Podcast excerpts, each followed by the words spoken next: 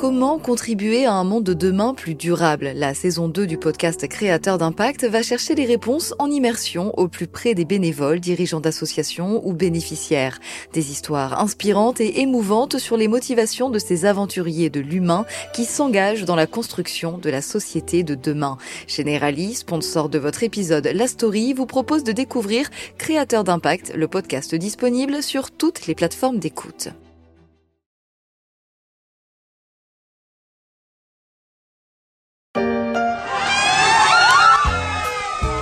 Le coup d'envoi est donné, la fête de l'eau peut commencer. Armés de pistolets et sauts en plastique, ces Thaïlandais et touristes font face à des adversaires redoutables. Pour l'occasion, les éléphants sont peints de la tête aux pieds. Cela se passe tous les ans ou presque en Thaïlande pour la fête bouddhiste de Sinkran évoquée ici par France 24. C'est dit-on la plus grande bataille d'eau du monde. La prochaine fête aura lieu en avril 2021 mais d'ici là, c'est une autre bataille de l'eau qui s'est engagée en France. Elle oppose deux mastodontes, deux éléphants des services, Veolia et Suez.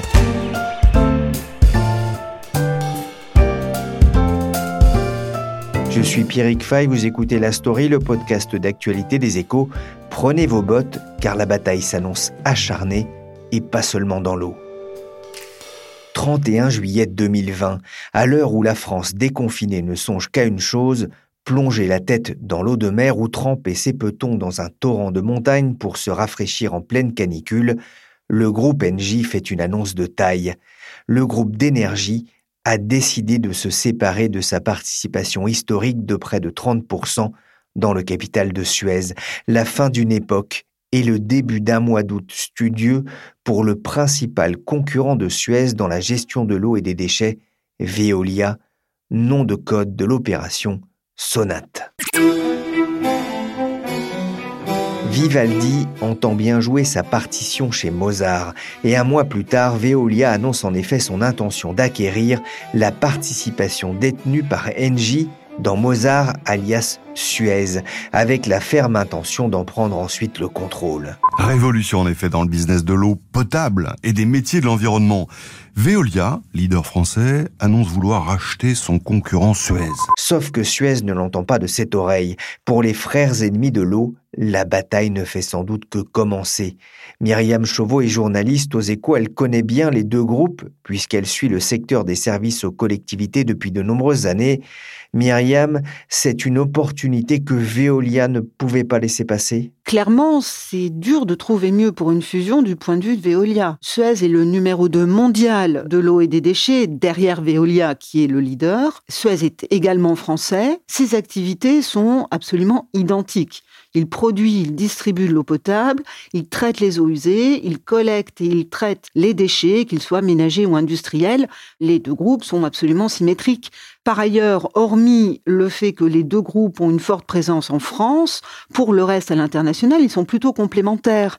Par exemple, Veolia est très présent en Europe orientale et centrale, alors que Suez est plutôt très fort en Europe du Sud. Enfin, en bref, Suez, c'est un petit frère. Veolia dessert 98 millions d'habitants en eau potable dans le monde, 67 millions d'habitants en assainissement. Il fait un chiffre d'affaires aujourd'hui de 27 milliards d'euros. Par comparaison, Suez fait 18 milliards dans exactement les mêmes activités d'eau et de déchets. La seule différence entre les deux, c'est que Veolia a un troisième métier, les services à l'énergie, et surtout pour les collectivités locales. Alors qu'est-ce que c'est que les services à l'énergie? C'est par exemple les réseaux de chaleur, les réseaux de chauffage urbain des villes, qui sont souvent aujourd'hui alimentés par la chaleur de l'incinération des déchets, par exemple. Alors Suez n'a pas de service à l'énergie, ce troisième métier, il ne pouvait pas l'avoir parce que c'est le précaré de son actionnaire Engie qui se le réserve. Vous le disiez, hein, ce sont deux groupes qui se ressemblent dans leurs activités, mais, mais aussi dans leur histoire Écoutez, ils se ressemblent pas, c'est des frères siamois. Tous les deux sont nés au 19e siècle. Veolia en 1853, c'était la générale des eaux. Suez est né en 1880 sous le nom de Lyonnaise des eaux. Ils ont tous les deux grossi au fil de l'équipement de la France au 19e siècle en réseau d'eau, traitement d'eau, ils ont grossi grâce à leur marché domestique qui s'équipait, et puis grâce aussi au système de la concession qui a beaucoup accéléré leur développement en France. Les Français ont inventé le système de la concession qui permet de déléguer à des opérateurs privés des services publics et les opérateurs privés assurent l'investissement de l'infrastructure, puis derrière exploitent. C'est à partir de ce système de la concession au 19e siècle qu'on a équipé la France dans beaucoup de domaines. Ça va euh, du réseau ferroviaire à l'eau, et c'est la base du succès en France de ces deux groupes. Ensuite, une fois grossis, ils ont évidemment pris d'assaut l'international. C'est une histoire euh, riche et, ancienne, euh, Myriam, mais leur destinée continue de se croiser? Leur histoire récente, elle est également très parallèle. Antoine Frérot, le PDG actuel de Veolia, a fait carrière dans l'eau chez Veolia. Bertrand Camus, qui est devenu dirigeant de Suez en 2019, a fait carrière dans l'eau chez Suez. Ils sont tous les deux polytechniciens, tous les deux ingénieurs ponts et chaussées, ils se connaissent.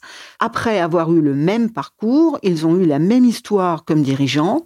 Quand Antoine Frérot a pris la direction de Veolia, il s'est retrouvé à devoir redresser un mammouth qui avait mal vieilli, avec un problème d'endettement, de manque de rentabilité. Il avait un problème en particulier, c'est que il fallait qu'il renouvelle ses contrats de concession d'eau municipale. Or, à chaque renouvellement de contrat, les villes exigeaient des prix d'eau en baisse. Veolia était en train de couler. Face à lui, Suez, à l'époque, faisait figure de premier de la classe. C'était le chouchou des marchés financiers. En 2013, Antoine Frérot a réorganisé drastiquement Veolia avec des cessions, des baisses de coûts et surtout une réorientation sur des types de clientèle comme les industriels et des activités de nouveaux métiers plus porteurs. Dix ans plus tard, c'est un succès, Veolia est redressé et aujourd'hui Veolia est dans une phase d'expansion. À l'époque, déjà, Antoine Frérot prévenait que Suez n'était pas différent de Veolia et qu'il aurait à affronter les mêmes problèmes. La différence entre les deux, c'est que les contrats municipaux d'eau de Suez arrivaient à échéance un peu plus tard par rapport à Veolia. Et donc, toutes ces baisses de prix de l'eau de moins 20, moins 25% qu'il fallait encaisser pour renouveler les contrats de concession, Suez euh, a dû encaisser le choc quelques années après Veolia. Donc, quand Bertrand Camus a pris la tête de Suez en 2019, il s'est retrouvé dans la même situation qu'Antoine Frérot en 2009, à devoir redresser un groupe qui avait mal vieilli, qui était surendetté, dont la rentabilité avait chuté. Résultat, il a imaginé et dévoilé en octobre 2019 un plan stratégique de redressement bah, qui ressemblait à s'y méprendre à celui de Veolia dix ans avant donc avec les mêmes priorités stratégiques, l'international, la clientèle industrielle, le traitement des pollutions complexes, etc. Le problème, c'est que Bertrand Camus risque de ne pas avoir le temps d'appliquer son plan de redressement avec une situation qui est inversée. Il est en position de faiblesse et c'est Veolia qui fait figure de premier de la classe. L'histoire bégaye et c'est à ce moment-là évidemment que la fusion ou le projet de fusion de Veolia intervient. Ah, effectivement, euh, Veolia est aujourd'hui en position de force par rapport à un groupe Suez qui est un peu fragilisé. Veolia Suez, ce serait un nouveau champion français des, services aux, collectivités? Ce sont déjà des champions. Hein. Veolia est numéro un mondial, Suez numéro 2 mondial. En France, c'est pareil. Ce sont les, deux géants qui écrasent tout le reste. C'est tout le paradoxe de l'opération, et c'est ça qui, d'ailleurs, est un des arguments de Suez pour s'y opposer, c'est qu'il est déjà un champion. Mais ce sont des champions minuscules à l'international, parce que le marché mondial est très atomisé hors d'Europe. Et c'est ce qui explique l'analyse de Veolia Hors de France, il y aurait très peu de problèmes antitrust parce que, combinés, les deux géants mondiaux ne représentent encore que 5% des marchés internationaux où ils sont présents. Ils sont tout petits en réalité, malgré leur taille. Et c'est tout l'enjeu de la fusion, l'international. Le sujet, ça n'est pas la France. Oui, justement, ce, marché des services aux collectivités, c'est un marché énorme? Alors, c'est pas seulement le service aux collectivités, c'est aussi le service aux industriels, euh, parce qu'il faut également traiter les rejets des industriels, leurs déchets, leur eau euh, industrielle. Et c'est d'ailleurs la clientèle qui les intéresse le plus aujourd'hui, parce qu'elle est bien plus rentable que la clientèle municipale et il y a moins de risques politiques. Mais cela dit, oui, c'est un marché énorme le marché mondial. Les chiffres donnent le vertige. Le marché international que Veolia veut toucher avec ce projet de fusion, c'est 1400 milliards d'euros. Il y a là-dedans 600 milliards pour le marché de l'eau, 400 milliards pour le marché des déchets et 400 milliards pour le marché des services à l'énergie. Les besoins sont énormes et ils ne peuvent qu'augmenter parce que la population mondiale ne cesse de croître.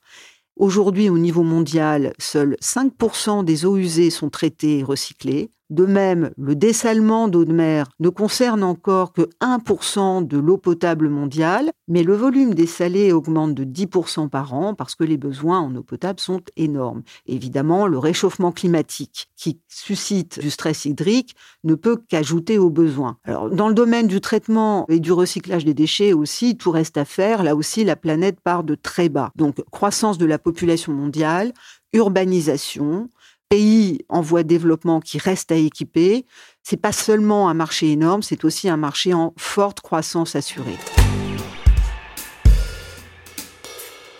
1400 milliards, le marché en devenir a de quoi attirer les convoitises des opérateurs français qui restent encore petits à l'international.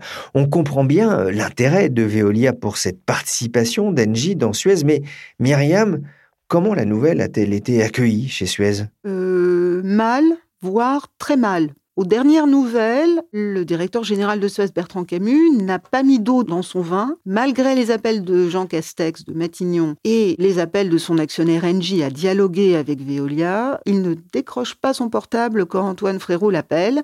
Allô? Non mais allô quoi? Allô? Allô?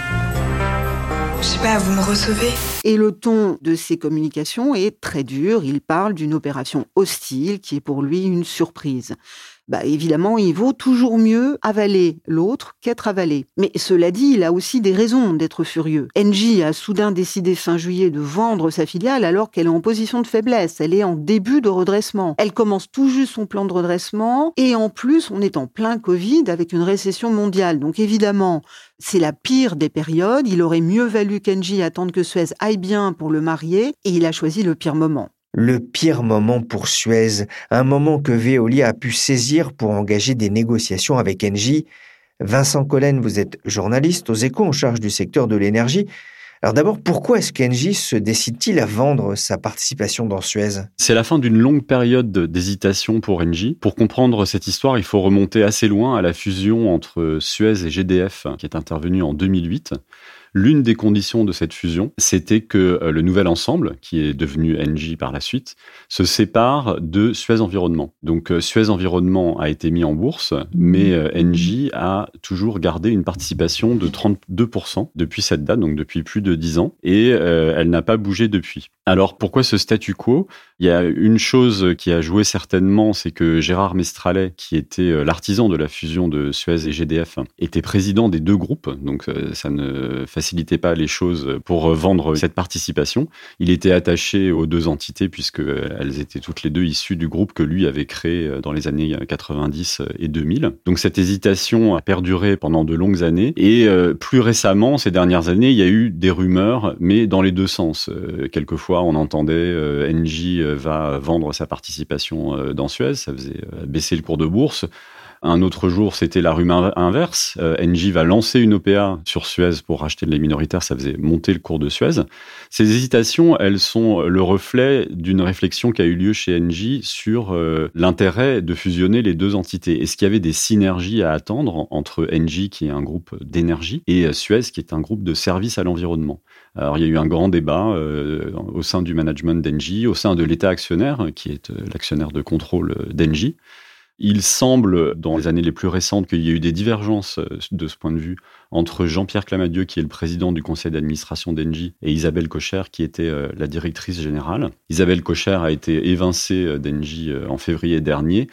Jean-Pierre Clamadieu, depuis, a les mains libres, et donc il a décidé avec l'accord de l'État actionnaire, bien sûr, de vendre sa participation. Il l'a annoncé le, 31 juillet dernier. Oui, effectivement, vous parliez de cette crise de gouvernance qui a touché Engie. Euh, c'était assez marquant, notamment euh, au, début de cette année, avec le, départ d'Isabelle Cocher. C'est aussi ce signal de vente, c'est aussi euh, le signe de la reprise en main d'Engie par Jean-Pierre Clamadieu? Oui, tout à fait. Jean-Pierre Clamadieu montre avec cette vente de sa participation dans Suez s'il en était besoin, qu'il n'est pas là pour faire de la figuration. Euh, il n'est pas question pour lui d'être un président de conseil d'administration passif.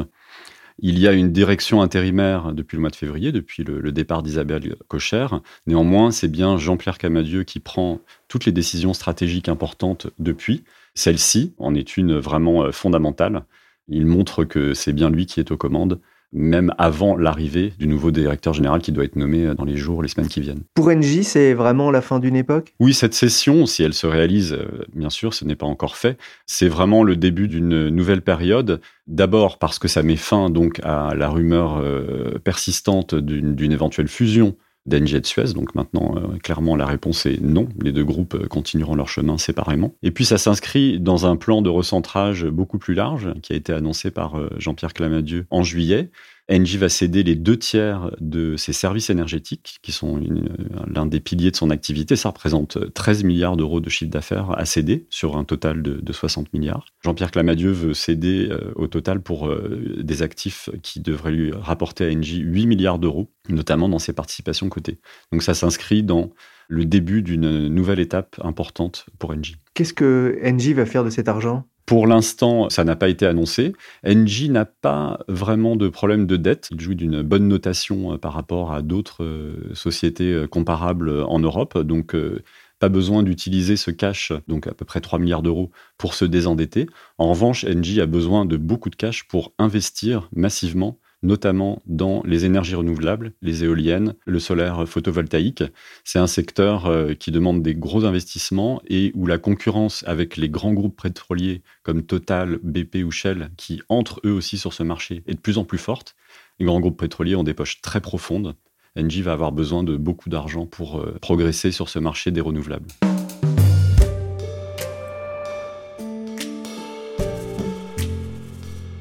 Bien sur le dossier Veolia-Suez, alors qu'on vient d'apprendre à l'instant que le groupe Suez, vous me direz c'était attendu, rejetait l'offre de Veolia. Myriam Chauveau, vous le disiez, hein, les relations entre Veolia et Suez sont tendues.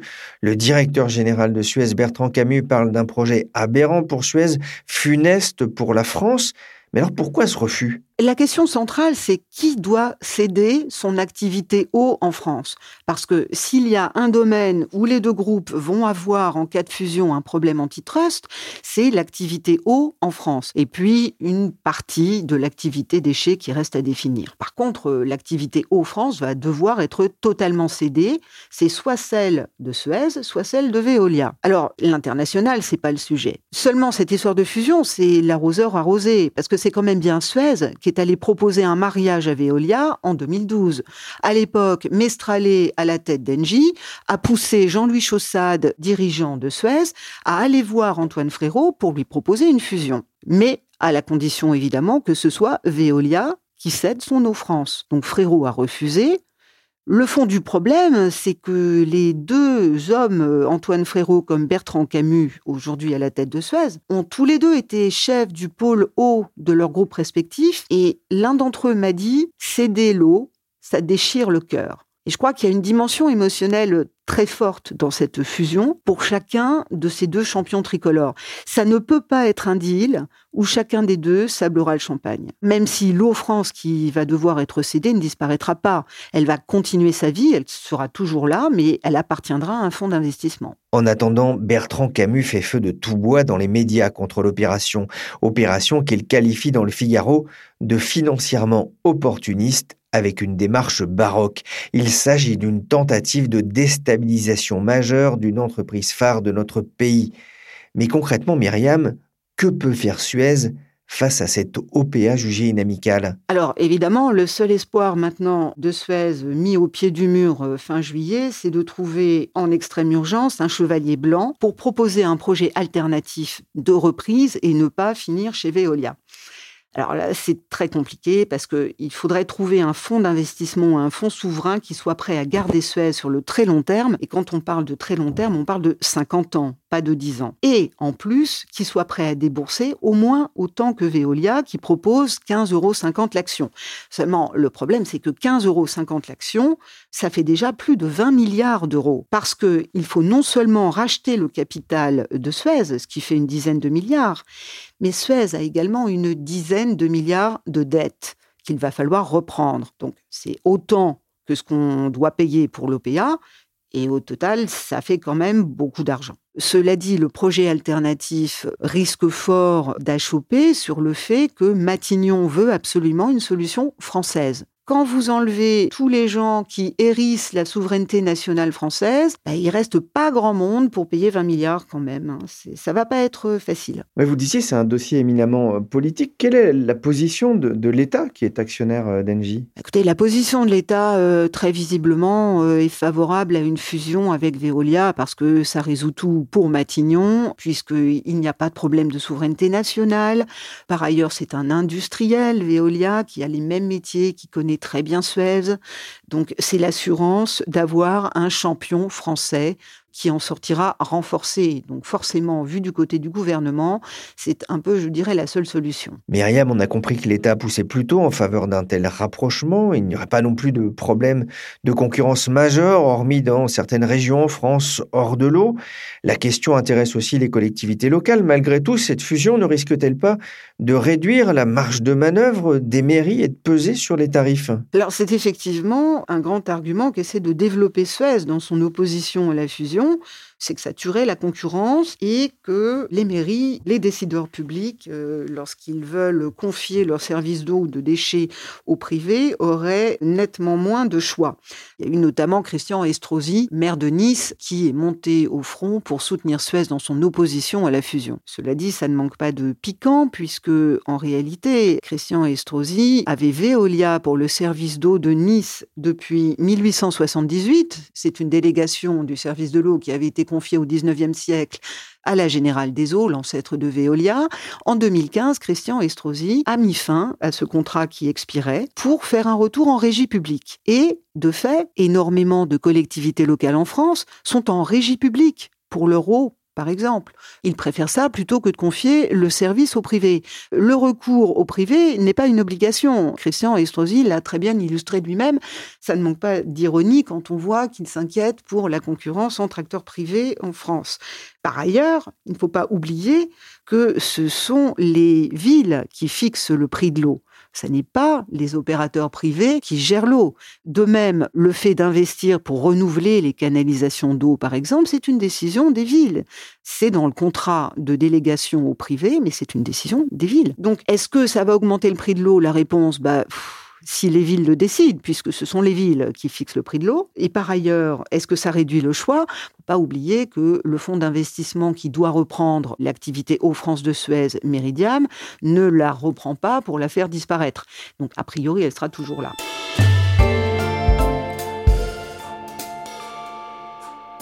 La peur de la casse sociale est extrêmement présente parmi les salariés. Suez, c'est 90 000 salariés dans le monde, 29 000 en France. On vient d'entendre Michael Henton de la CFDT Suez sur BFM Business, alors que l'intersyndicale appelait ce mardi 8 septembre à un débrayage de deux heures. C'est aussi un des arguments de la direction de Suez, le spectre d'une sociale en cas de fusion C'est un vrai risque, Myriam? Alors, Veolia assure que non. Et de fait, certes, l'eau France de Suez serait cédée à un fonds d'investissement, mais il reprendrait cette activité avec son personnel. Et par ailleurs, ce serait le même principe pour toutes les autres sessions qui pourraient intervenir. Une partie de l'activité déchets euh, France, euh, par exemple, à chaque fois, ces activités, on ne les reprend pas sans le personnel. Ce sont des activités de main-d'œuvre. Donc, il pourrait y avoir effectivement des redondances au niveau des sièges. Là, Veolia explique que, vu la taille des besoins pour euh, faire la fusion et piloter le nouveau groupe, c'est totalement gérable et qu'il n'y aura pas de casse sociale. Ça, Antoine Frérot l'a répété plusieurs fois. Évidemment, les promesses n'engagent que ceux qui y croient, mais a priori, ce ne sera pas un bain de sang. Veolia joue aussi la carte du péril jaune, si vous me passez cette expression qui fleurbon le XXe siècle. En gros, c'est nous ou les Chinois, euh, c'est exagéré? Oui, alors c'est vrai que l'émergence d'une concurrence chinoise a été évoquée comme une des justifications de la fusion, mais c'est pas du tout euh, les barbares sont à nos portes. Hein. Euh, on ne va pas voir des Chinois assurer le service d'eau potable en France. La question, c'est à nouveau là l'international. Aujourd'hui, les acteurs chinois restent plus petits que Veolia, mais ils grossissent vite. Il n'a échappé à personne, par exemple, que le plus gros acteur chinois de l'eau et des déchets, qui s'appelle Beijing Enterprises Water Group, a racheté il y a quelques années un leader allemand de la méthanisation des déchets, Energy from Waste. Bon, effectivement, ça se rapproche. Mais même cet acteur reste encore trois fois plus petit que Veolia. Veolia craint que dans la concurrence pour prendre des parts de marché au niveau mondial, il ne faille changer un peu d'échelle pour faire le poids face à des Chinois qui grossissent très vite. La fusion, elle est là pour préparer l'avenir et la compétitivité à l'international, sachant que pour garder une longueur d'avance en termes de savoir-faire, il vaut mieux être gros. C'est tout le calcul derrière cette fusion. Merci Myriam Chauveau et merci Vincent Collen, journaliste à la rédaction des Échos. Et Veolia emportera-t-il la mise malgré l'opposition de Suez? La bataille de l'eau s'annonce en tout cas acharnée, même si Laurence Boisseau constate dans les Échos que sur les six OPA hostiles lancés depuis 2010, toutes les offres ont abouti malgré l'opposition souvent forte du conseil d'administration de la cible. La story s'est terminée pour aujourd'hui. L'émission a été réalisée par Willy Gann, chargé de production et d'édition Michel Varnet. Vous pouvez nous suivre sur toutes les plateformes de téléchargement et de streaming de podcasts. Abonnez-vous pour ne manquer aucun épisode. Pour l'information en temps réel, rendez-vous sur leséchos.fr.